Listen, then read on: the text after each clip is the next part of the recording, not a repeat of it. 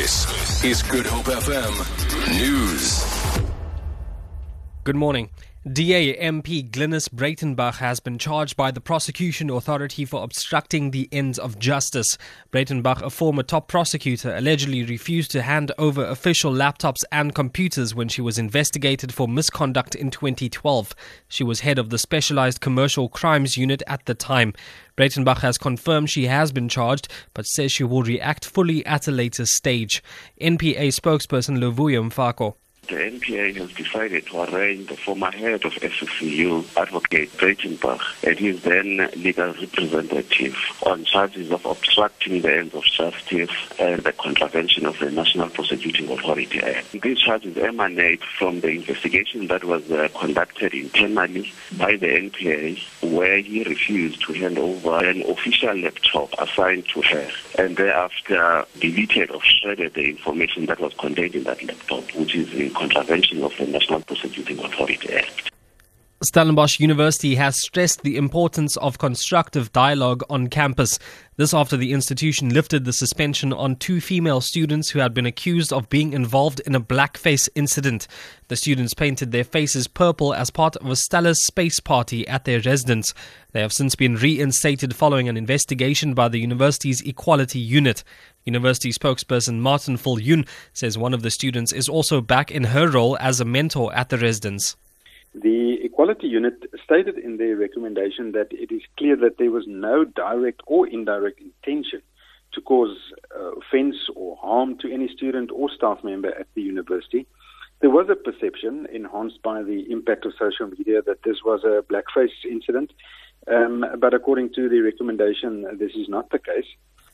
Afrikaans and English will meanwhile enjoy equal status as medium of instruction at the University of Stellenbosch. This after AfriForum Youth and the university came to an agreement in the High Court in Cape Town. AfriForum says the university has made a written undertaking that steps will be taken to ensure that all faculties implement the language policy.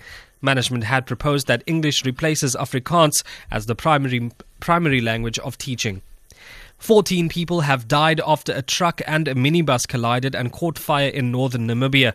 Correspondent Frikkie Wallis reports. The accident happened at about 4 o'clock on the Ondangwa Oshivelo main road in the far north of the country.